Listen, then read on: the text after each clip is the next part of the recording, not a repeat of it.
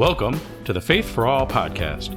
This week, we will be listening to a sermon from Pastor Dana O'Brien's sermon series on welcoming others. We hope you enjoy this message and that it offers some meaning for you.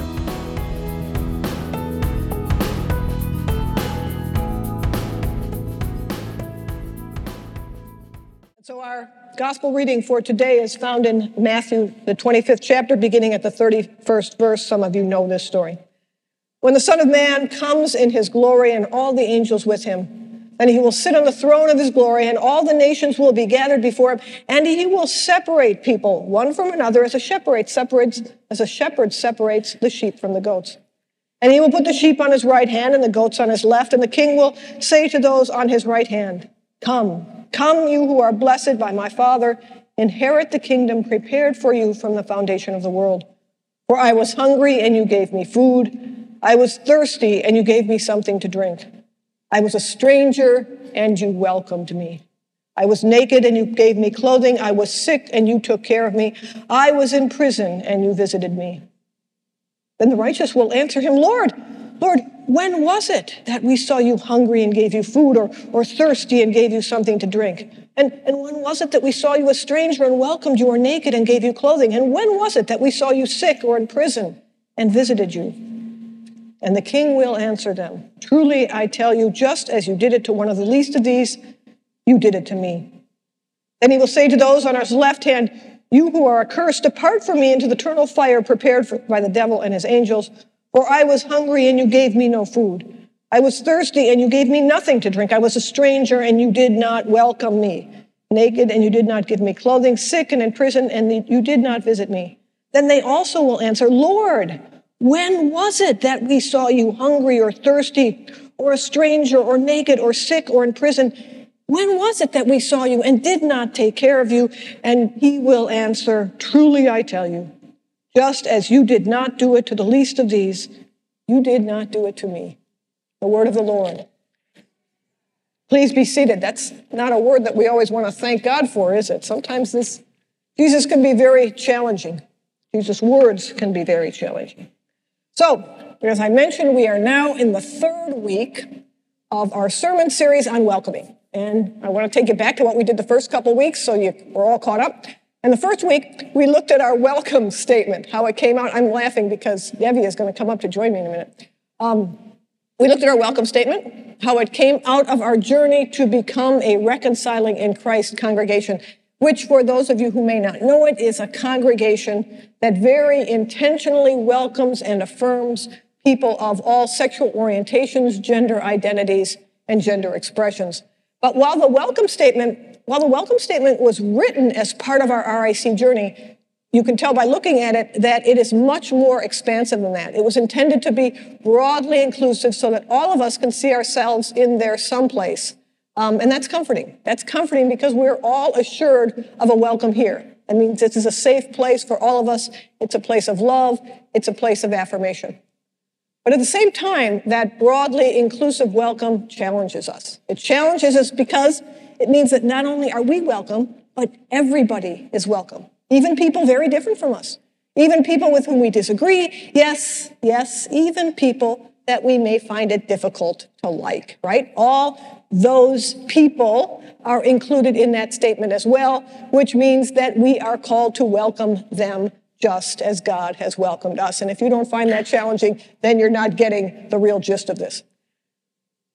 Because, of course, that's the key, right, guys? We welcome everyone just as God has welcomed us. We welcome everyone because God has first welcomed us, right? God has first welcomed us. God has first loved us unconditionally. God has first accepted us completely. God has adopted us as God's children always and forever.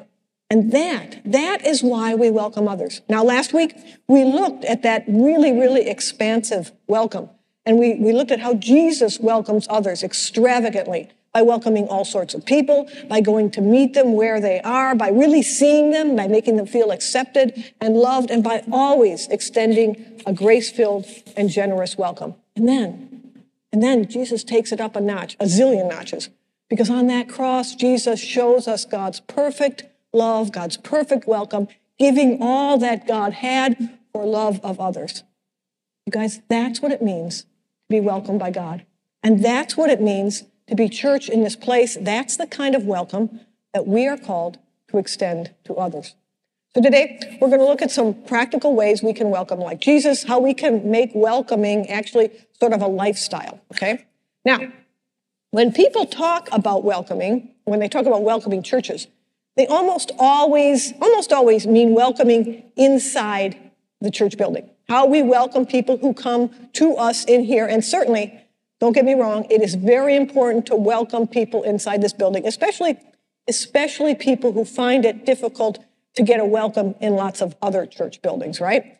We are called to welcome everybody who walks through those doors, and now everybody who is with us online as well. And that's a, a completely new and different thing, and, and, that's still a work in progress, right? Um, all these people need to feel supported and loved by knowing that they are in a safe and affirming space, right? That they're being heard and valued, um, and that they can be exactly who God created them to be in this space. And I hope all of you feel that.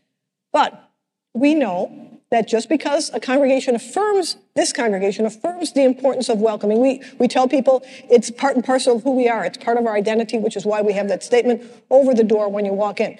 But just because we say that doesn't necessarily mean we do a bang up job of actually living it out all the time, right? Needless to say, there is always room to improve. So today, so today and, and every Sunday, I'm going to ask you to do a couple of things.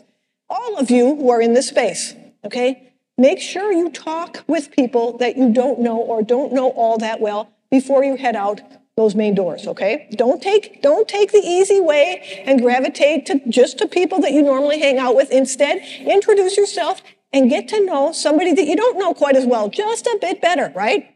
And next week I've got a real challenge and some of you aren't going to like this. You might even want to sit someplace new, okay? Right? I know, I know, it's really hard. Try and sit someplace new so you will be end up sitting next to people who you don't normally sit next to. And we're trying to get, before the pandemic, everybody in this, most people in this congregation except me, were really good at the name tags. And we're trying to, we're trying to get back into that, that name tag. So thank you, all of you who are wearing name tags. Um, and if you aren't wearing a name tag this week, you have another chance to do it next week, and another chance the week after that, and the week after that. Going back to the Jonah, we have a God of second, third, fourth, and 17 zillion chances. So, and don't think that you don't, uh, you aren't included if you are online, because you can do something too. You can try something new. You can say hi to others. You can say hi to the, you know, the people online. You can comment on what's happening. Um, and please, please, um, make sure you know that you are always, always so welcome that we're so happy to have you with us. So, so yeah, you guys, welcoming inside this building, welcoming during worship, it's important. It's important. But you didn't think that there was a but, right? But it is just a small part of what it means to be a welcoming church. Just a small part. And the reason is, and it's something we've talked about time and time and time again, um, although I don't know that we talked about it much recently, although with the pandemic, it was, it, was, it was emphasized more in most places. But anyway, it's about what it means to be church, what it means to be church. There are spots on my picture. Okay, well, we'll see how that works. Okay, so I'm guessing, I'm guessing that you all know this, and I'm going to do it. So, so here's the church, here's the steeple, open the doors, see all the people, right? Okay, I, I know that if you're of a certain age, this was really common. You knew how to do this too, right? Okay. Now, when I was a kid, um, I thought that this was this was a pretty accurate description of church. I thought that church was a worship service. I thought that church was a building. I'd go to church, right? I'd go to church, and don't tell me that you don't all say the same thing. Everybody says it, right? And like that little rhyme, the church was the building, and the people were the little figures inside. It pains me to say this, and, and don't hold me to it, but I was wrong. Yes, I was wrong. it turns out, it turns out that church is not a what. Church is not a what. Church is a who. Church is a who. Church is not a place or a building. It is not a worship service. It is not a set of programs, nor is it the pastor, bishop, a particular time, or a prescribed set of activities. And again, you probably heard this a lot during the pandemic. The church is the people of God. It's you and me. It's all of us who call ourselves followers of Jesus, who are living out God's kingdom values and partnering with God in God's redemptive mission in the world. If we go back to the Bible, which I'm told is always a really good place to go, what we find in the New Testament is that the word that we translate as church is a Greek word called ekklesia. Ekklesia. Now, ekklesia was a word that came along long before Paul started writing to churches, okay? And it was actually a political word in the first century. It came from actually the Greeks. And it was, it was, it wasn't a religious word at all. It was, it referred to a group of people who were literally called out um, to make decisions for their polity, their city. It was sort of like a town hall meeting. The, the, closest thing I can think of is what they do in Iowa with the caucus, okay? And sometimes it works and sometimes it doesn't. Um, Paul borrowed this political word and gave it a religious meaning when he adapted it and he started using it for groups of people to whom he was writing, to churches that he helped start. And if you read any of Paul's letters, you'll see that it was written to the church in so and so, or the church is in so and so. He wasn't writing to places, he was writing to people. He was writing to people. In the New Testament, the word ecclesia or church always, always, always, always refers to people always people. It's never a place. It's never a worship service. Okay. And if you try to replace it when you're reading the Bible, it's not going to make any sense. So you, we've lost it along the, along the road someplace, but you, each one of you sitting here, each one of you out there online this morning, you are church. You are the called out ones, collectively and individually. And here's the cool thing. Here's the cool thing. When we remember, when we know, when we realize that we are church, that it's not a worship service or a building, it radically changes how we think of lots of things. Because if we are church, each and every one of us, we don't stop being church when they leave this building, okay?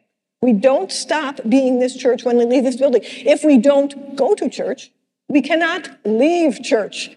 That means we are church right? We are church wherever we go, at work, at school, in our homes, when we're out shopping, when we drive in the car. And why is it that everyone seems to have a really hard time with that one? Driving in the car, right? That seems to be the hardest place to be good church, okay? Everywhere. We are church everywhere, all the time.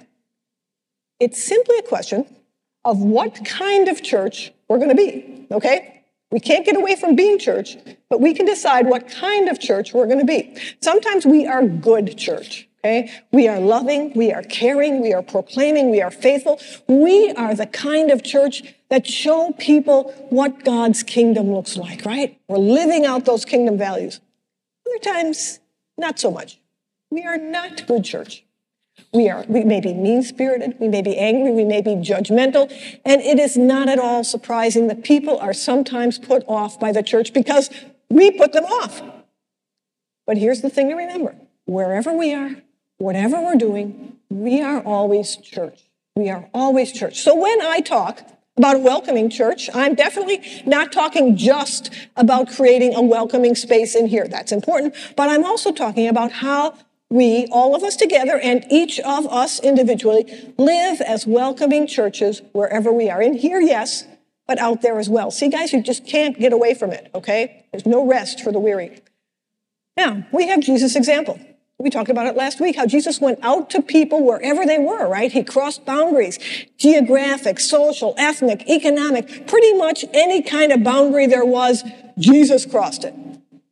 It is the same with us. We too are called to go and meet people where they are. We don't just sit in here and wait for people to come to us, right? You guys, let's be honest. We know that the idea of people coming to church buildings has been waning for years. It, it was wor- made worse by the pandemic. It really accelerated the trend. Now, obviously, all of you came to the church building, or you wouldn't be in here. But that, but most people, most people won't won't come in to this to this church building. Um, and the huge irony is that people outside are looking for purpose and meaning and community and the experience of the divine, exactly what I would tell you that we have in this space. Exactly what we have. But they're not coming in here to look for it because they don't think they can find it in here. And that is really sad. And it says a lot about how those of us who call ourselves church have really messed things up, have really messed things up and have gotten in the way of so many people seeing Jesus. But here's the thing. Remember, we talked about a Jesus of second and 47th and zillion chances. There's grace. And so God continually sends us out and tells us to go and live as good church out there. So at any time, like now, we can start becoming good church, taking our cue from Jesus and going out to people and living as good church, living out God's kingdom values wherever we are. So here's the thing, you guys. If creating a safe space, a space where, where people can feel affirmed and accepted, well, if that's, if that's what it means to welcome, then we can make that happen wherever we are. Wherever we are, simply by how we act, by how we treat people. Think of, think of it for a minute. All of us know people who have a real knack, a gift for making us feel welcome, right? They're authentic, they're open. You can tell that, that we are important to them, right? And that they care. And while, and while some of that is just part of who they are, after all, hospitality is a spiritual gift, much of it can be learned. Much of it can be learned because welcoming is at its core simply, this is, this is hard to do, easier said than done, but it's at its core simply focusing on, more on those around us than we focus on ourselves. Simply focusing more on those around us than we focus on ourselves. Welcoming is seeing people as God sees them and acting accordingly. Now, there's another way to say it. Remember today's gospel lesson? Remember the reading at the people at the end who didn't act to help Jesus? Remember? What did they say? They said, Lord, Lord, we didn't see you. Where, where did we see you needy and not help you? The implication being that had we seen you, we would have helped, right? Obviously, we didn't see you in any of these people that we didn't do anything to help. If we had seen you, we would have acted differently. Well, that's the key, you guys. The heart of loving and welcoming others is to see Jesus in them, to see Jesus in them. And when we do that, we love and we welcome as we would welcome and love Jesus. Okay? We love and we welcome as we would welcome and love Jesus. And so if you, so if you're in line in the grocery store, right? If you're eating at a restaurant, if you're working on, on a machine at the gym, ask yourself, what if the person next to me was Jesus, right? What would I do? What would I do? How would I welcome them? Well, it seems at a minimum you might turn to them and make eye contact. You might smile, right? Um, maybe you engage in conversation.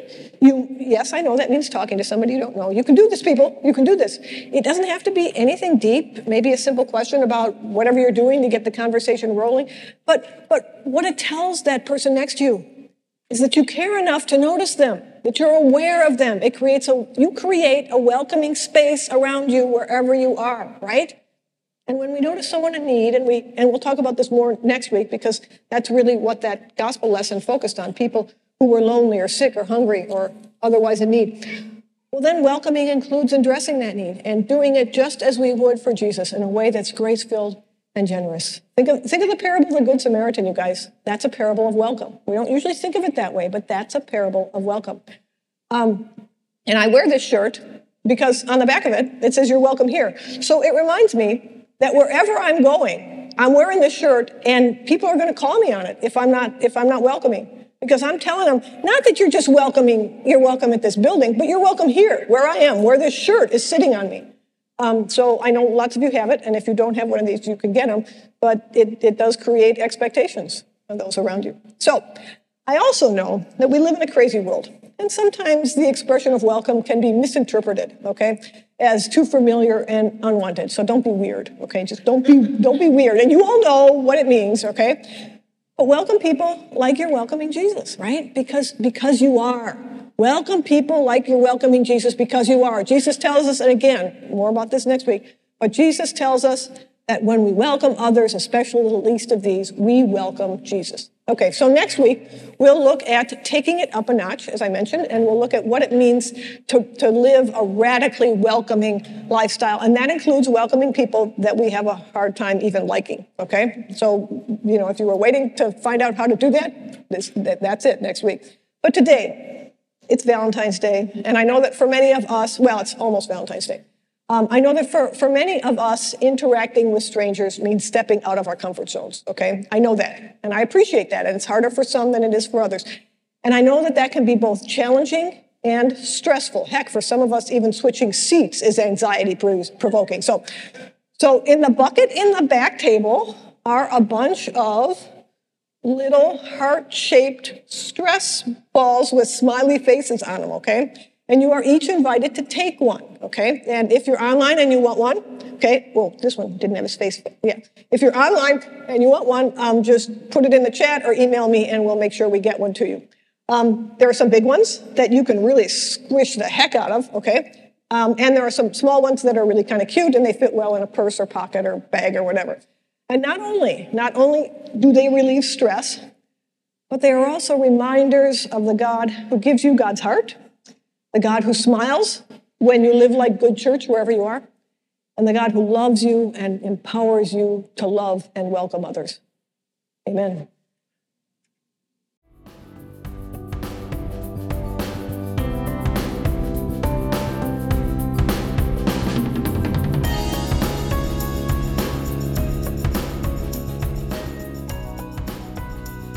We hope you enjoyed this message and it has meaning for your life. Come back next week for the next part of this series. Faith for All was created by Cross of Glory Church. If you would like more information on Cross of Glory, please visit our webpage at crossofglory.com, where you can learn more about the church, see our upcoming events, and watch previous services and sermons. You can also find us on Facebook and YouTube. Everyone, and we do mean everyone, is welcome to join us at 9:30 a.m. on Sunday morning for worship on our website, Facebook, YouTube, or in person at 14719 West 163rd Street, Homer Glen, Illinois.